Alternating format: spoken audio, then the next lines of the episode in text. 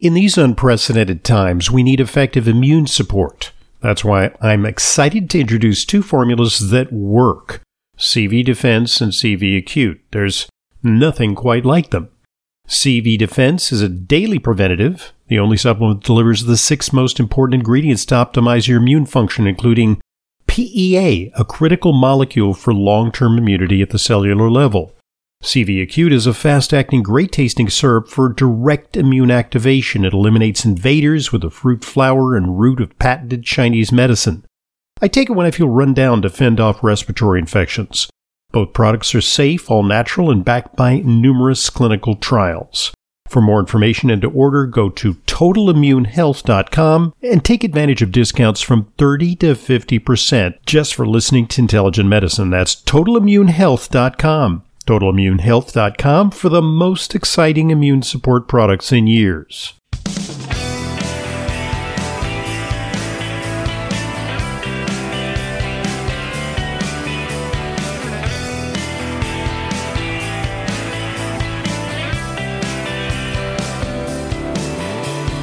Welcome to today's Intelligent Medicine Podcast. I'm your host, Dr. Ronald Hoffman.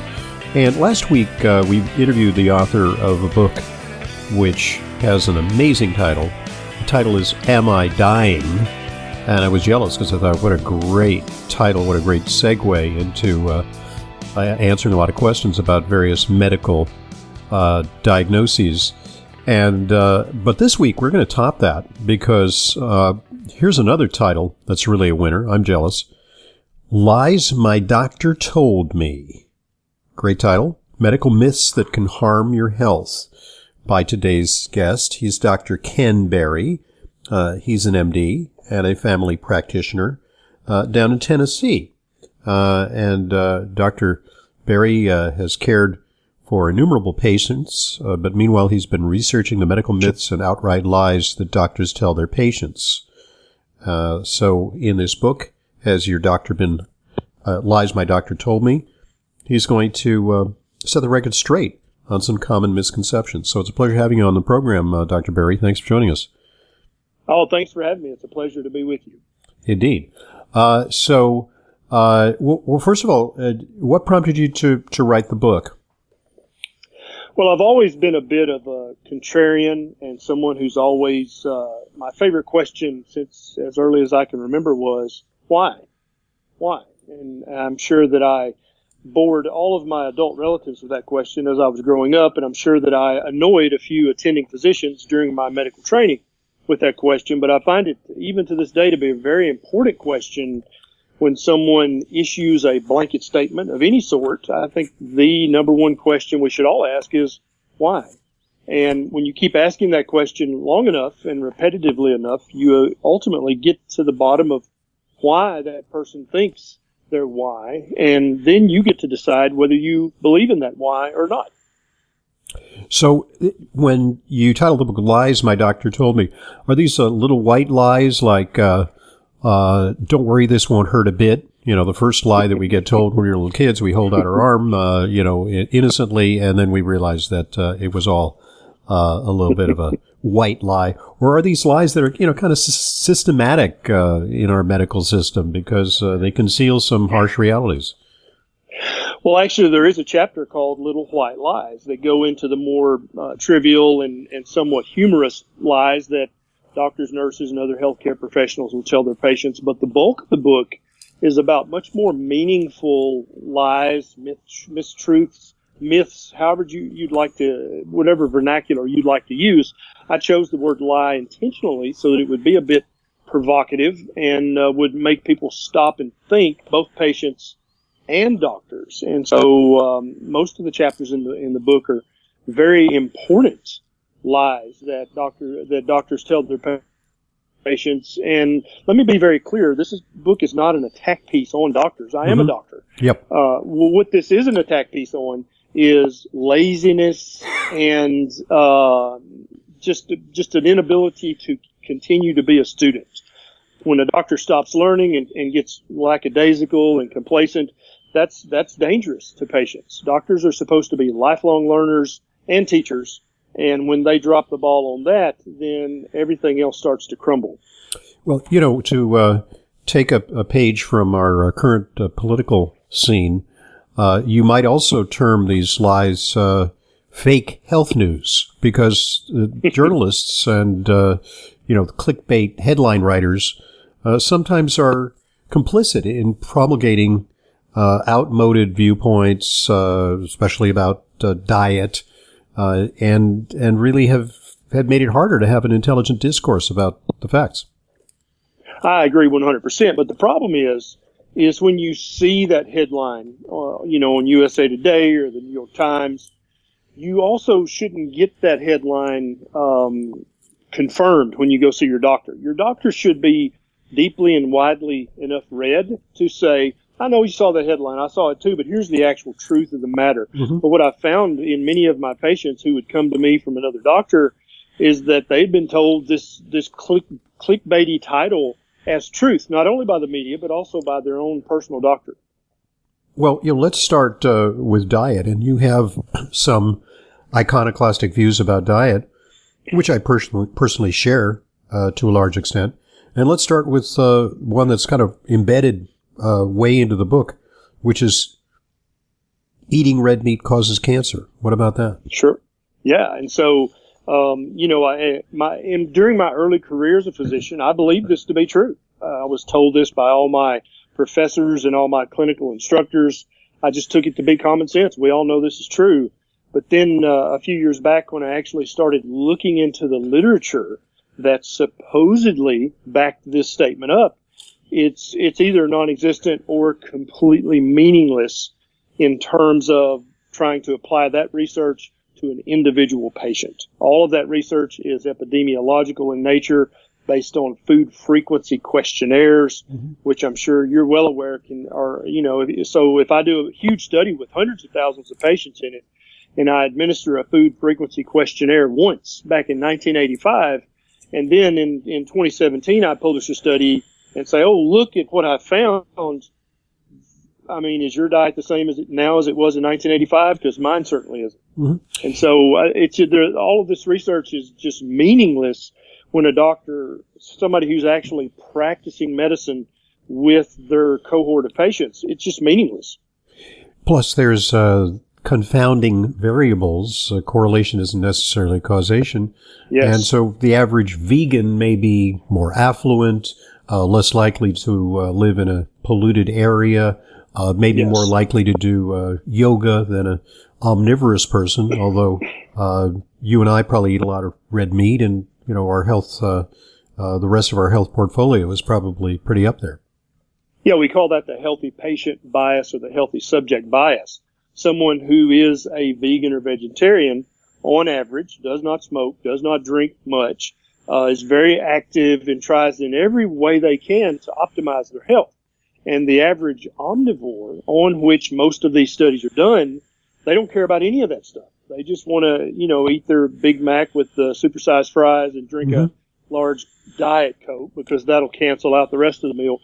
And that's that's the average person that these studies are done on. Mm-hmm. And then so you can't even apply that with regards to someone eating a healthy ketogenic diet or a healthy carnivore diet or even someone eating a healthy vegan diet because we're all trying to be as healthy as we possibly can. Right. Well, this uh, being the grilling season, uh, I got my grass-fed uh, filet mignons, and uh, it's really worthwhile coming out to visit me because uh, I serve great food. And uh, grilled, put them on the grill at a high temperature. got a little bit of char on both sides. was happy to see as I cut into the meat that it was still, you know, pinkish red, not rare, not uh, still mooing. Uh, but you know, one of the misconceptions that you tackle here uh, on page 206, grilling meat causes cancer. That that's a, a, really prevailing viewpoint, isn't it? Absolutely, and again, it's based on uh, the the epidemiological research that was popularized by the IARC, which is a wing of the World Health Organization. And I think all those people are well intentioned, just like your doctor who will also repeat that lie to you. They all mean the best for you and they, they're trying to do a good job. But everything about the research is tainted. There is, there's researcher bias, there's healthy uh, subject bias. in this epidemiological research. And what you wind up with is a huge study that really you can't even draw association from, and definitely you can't draw any kind of causation from. But surely there are things like uh, PAHs, uh, uh, aryl hydrocarbons, polycyclic aromatic hydrocarbons, uh, that have actually been shown to have carcinogenic potential. So, uh, is there a way to offset that potential risk by, say, serving other healthier foods along with? Well, grilled, I think that you you'll also find those same chemicals in toast and mm-hmm. any you know the the crust of, of bread that's been browned in the oven. And so you can't really blame that on the meat. Perhaps you could blame it on the method of cooking. But then secondly i think another uh, very sexy term we've all been throwing around lately hormesis. Uh, mm-hmm. uh, we're all very happy to talk about the sulforaphane in, in broccoli and how that has a hormetic effect.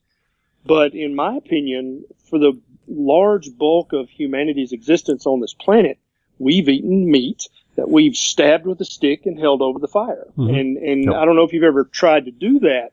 It's hard to do that without getting some char. And so, if anything, I would I would posit that these things have a hormetic effect in our body. Mm-hmm. And if you take some cells in vitro, completely out of the body, and you slather them in all these chemicals, then you may have some precancerous changes in those cells. Right. In, a, in those cells, what's so, so-called uh, in vitro model. That's right. Know, so the that's test tube exactly model right. will show that there's a potential for them to alter the cells, but sure. in vivo, in a real life uh, setting, it's really hard to demonstrate that that's a, a, problem. Yeah, it's impossible to demonstrate. Actually, we we have no meaningful research whatsoever that shows that that any increased risk of cancer occurs in people who have a healthy uh, carnivore or meat heavy diet. There's just no research that shows that. And so once again, we come back to this basically being uh, eminence based medicine. These these very respected individuals at the World Health Organization have this opinion. It's and that's really em- eminence based medicine. You just yeah, change yeah. change one letter and it's eminence. Right. right. Okay. Got it. Uh, you you weigh in against uh, the medical myth that we all need to curtail our sodium consumption. But that's such a prevailing notion within medicine. I mean, you're really bucking the tide there. Doctors say, you know, skip the salt, uh, restrict your sodium to uh, less than two grams per day. Uh, what say you? The American Heart Association has their own diets. They call the DASH diet. And the kind of the foundation of that diet is that you're going to eat a very, very low sodium diet. And I think they fully believe in their heart of hearts that that will decrease your risk of heart attack and heart failure. But the problem is, is that the controlled research shows the exact opposite. Even in people with uh, stage two or three heart failure, their heart failure gets worse when you limit their sodium or their salt intake. And so they're definitely on a, if you, if you do a, a study with 150,000 people and you severely limit their sodium, their, their systolic blood pressure reading will be two or three points lower on average. But in the big picture, that's, that's meaningless. That, you know, you can look at an epidemiological landscape where, oh, that prevented three heart attacks out of 100,000 people, for example. But on a case by case basis, when I'm talking to a patient in the room, everybody feels worse on a low sodium diet. Mm-hmm. Everybody hates a low sodium diet. And the control research that's been done on this not only in people with, with normal ejection fractions and normal heart function, but even people who have damaged hearts. They actually have better outcomes and right. they have a decrease in morbidity and mortality when they eat more salt. And it looks like humans are hardwired to, to desire just as much salt as we need, which for most, most people is three to five grams mm-hmm. a day of salt. And when you eat that much salt, your heart works very well. You feel great. You're mentally alert and then even in, in people with substantial degrees of heart failure, their ejection fractions actually do better when they eat salt to taste. And I think that's what animals do. And I think that's what humans should do as well. Yeah, there seems to be a paradoxical effect of restricting sodium because it causes some of these counter regulatory hormones uh, to kick up a notch and thus uh, constrict the blood uh, vessels and maybe uh, also keep uh, fluid within the body. And Absolutely. So, when you if yeah. you lower if you lower the systolic blood pressure three points, but in the process of doing that, you raise a person's cortisol and insulin levels, you haven't helped that patient at all because what we're all concerned about is not lowering our blood pressure three points. We're concerned about is prolonging both our lifespan and our health span. That's what we ultimately care about. I don't want to die. Not only do I not want to die of a heart attack, I don't want to die of anything. And in, and the research shows that when you eat salt to taste, your risk of dying from anything is actually at its lowest. Yeah, and, and that's the problem with a lot of these studies, uh, Dr. Berry. Is you know, recently they came out with headlines saying uh, uh, chicken is actually just as bad for you as red meat. Well, I come from the same perspective that you do, that red meat is not all that bad for you. And what they did is they looked at what are called surrogate endpoints. And you make a good point, sure. is when you're looking at something like LDL cholesterol, uh, or uh, you know some marker that you can get in a blood test, that doesn't necessarily speak to the longevity of the person who is uh, undertaking this little experiment, either eating chicken or eating red meat or being a vegan. Uh, that's what our real concern is, right? Yeah, and they actually their study found that eating chicken raises your total cholesterol just as much as eating red meat. And to both of those things, I would say, and so what?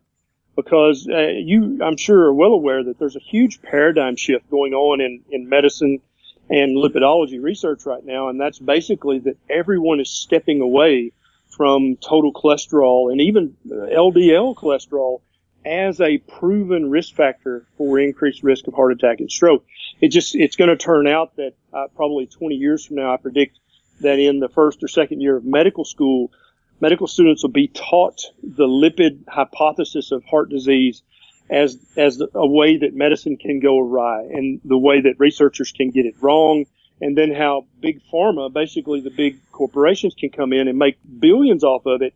But you've been practicing bad medicine all along. And i think we'll see that in coming years med students are taught this is the way you don't do it and so i'm not worried about total cholesterol at all in my patients I think if anything, it's actually a marker of, of decreased risk of dementia and other things.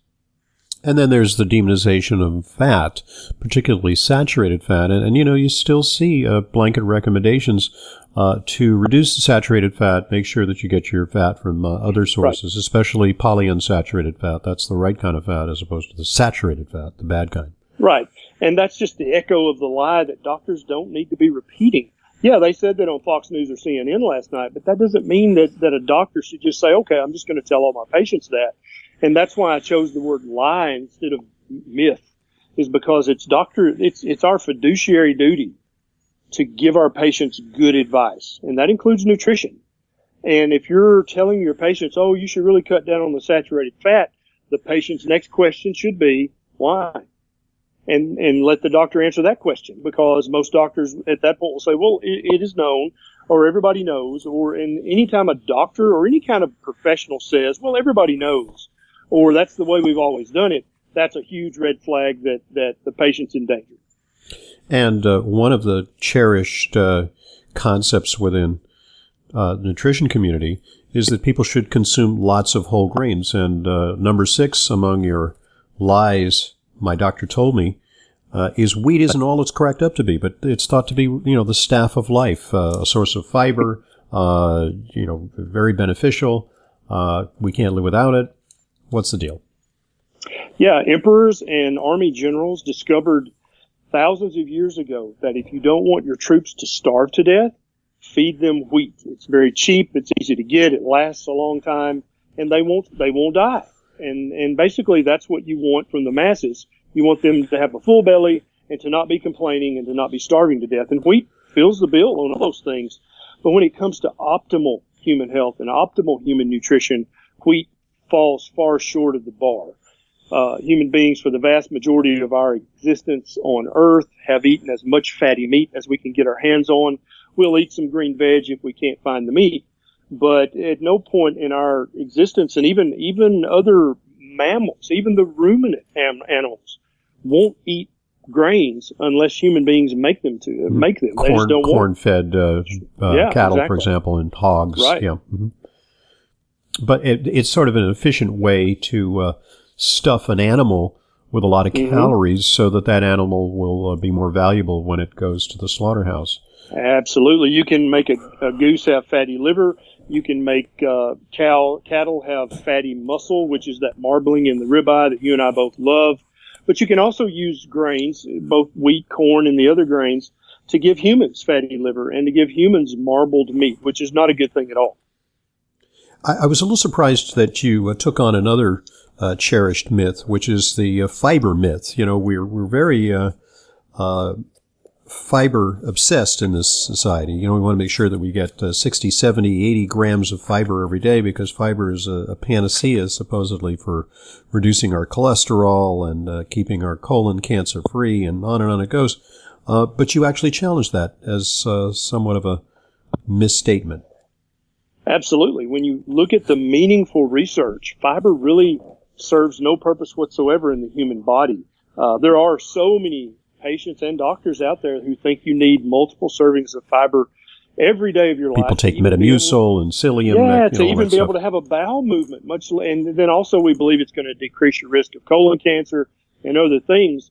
But the research that people cite to back that up is just atrocious. Mhm. It's terrible research, and then you also have to take into account that there's a, a large sub community of carnivore humans. And I think there's a there's a Facebook group with about 25 or 30,000 carnivores who eat only animal products, and they've done that for decades. And no one has colon cancer. Everyone has normal bowel movements. They have no problem with their bowels. And so then you go back and you look at the research with fresh eyes because these carnivores, they should have scurvy and they should all be constipated to death, right? But they're not. They're, they're all very active. They feel great. Their bowels move great. So then we got to go back and look at the research again and go, wait a minute, we're missing something here. And so probably if you're eating the standard American diet or what I call the stupid American diet, you may need lots of vitamin C and you may need lots of fiber to help you get rid of all the poisonous things that you're eating in your diet. But when you remove those slow poisons from your diet, you don't need as, nearly as much vitamin C and you don't need any fiber whatsoever. Wow. Well, uh, I think certainly some of these uh, carnivores are consuming uh, low starch uh, vegetables, maybe modest amounts of fruit. Uh, they uh, do deliver nutrients that sometimes uh, meat does not contain. Correct? Well, no, actually, no, I don't agree with that. There's there's actually no vitamin or mineral that you can't get from animal products if you eat nose to tail like I'm doing yeah, more and that, more these that's days. that's an important distinction because I think a lot of people Yes. think that uh, carnivores just eat uh, 22 ounce uh, porterhouse steaks. Explain how that might be that the nutrients lie uh, within different animal parts, sort of the way our ancestors ate. Because uh, you know, Native Americans, for example, they ate the whole buffalo. They you know nose to Right. tail. Uh, so did uh, you know the the our, the cavemen who tackled uh, woolly mammoths, for example. So if your if your carnivore diet consists only of um, quarter pound patties of beef from McWendy Kings, then you may well develop some vitamin deficiencies after a few months of that. But most intelligent carnivores that I know, we eat liver two two or three times a week. We try to to Which supplies get some- folate, which is uh, something Oh, usually yeah. we we look to Yeah. in vegetables. Right. Yeah. folate, choline, and most liver has a good supply of vitamin C. And it looks like when you're eating a very low carbohydrate diet, as a carnivore diet would be by definition, you just don't need as much vitamin C because you're you, Mhm. you don't have as much much uh, unhealthy oxidation going on in your body. Therefore, you don't need all of that antioxidant effect from the the megadoses of vitamin C. But liver is rich in choline and folate and all these other things that you have trouble getting from a plant-based diet and then it doesn't it doesn't actually show it. If you go to the USDA website and and ask how much vitamin C is in a ribeye, it'll say zero. Right. Actually, not true at all. All fresh meat has a little vitamin C, Mhm. and then organ meats are rich in vitamin C. Hmm. Interesting. That, that's a factoid I, I was not aware of. But, you know, it does argue for uh, a kind of, it all comes down to uh, the paleo approach, sort of emulating uh, the lifestyles uh, for which our, our genes were evolved to, uh, to address. Absolutely. Our genes have been evolving on this planet for millions of years. We have been Homo sapiens sapien for at least 250,000 years on this planet. And so you can't say, oh, well, we've done something for 100 years or even 500 or 1,000 years. That's not even 1% of our existence on this planet. our DNA has existed as Homo sapiens sapien for 200 to 250,000 years. That's a long damn time. And so then all of a sudden when, when big food starts throwing these franken foods at us like industrial like seed oil burger, something like that. right, exactly. And so if anybody thinks, oh, well, that's probably the perfect food for human beings, then you just bought the lie. Yeah. All right. Well, you've laid it out uh, very eloquently on the diet front. Uh, the book is Lies My Doctor Told Me, Medical Myths That Can Harm Your Health. Uh, and when we return, we divide our podcast into two parts. So when we return, we're going to talk a little bit about uh, other medical white lies, or more than that, uh, sometimes uh, a conspiracy of silence or uh, an effort to deliberately mislead us. That's really where this book is uh, headed. Dr. Ken Berry, our guest. I'm Dr. Ronald Hoffman, and this is the Intelligent Medicine Podcast.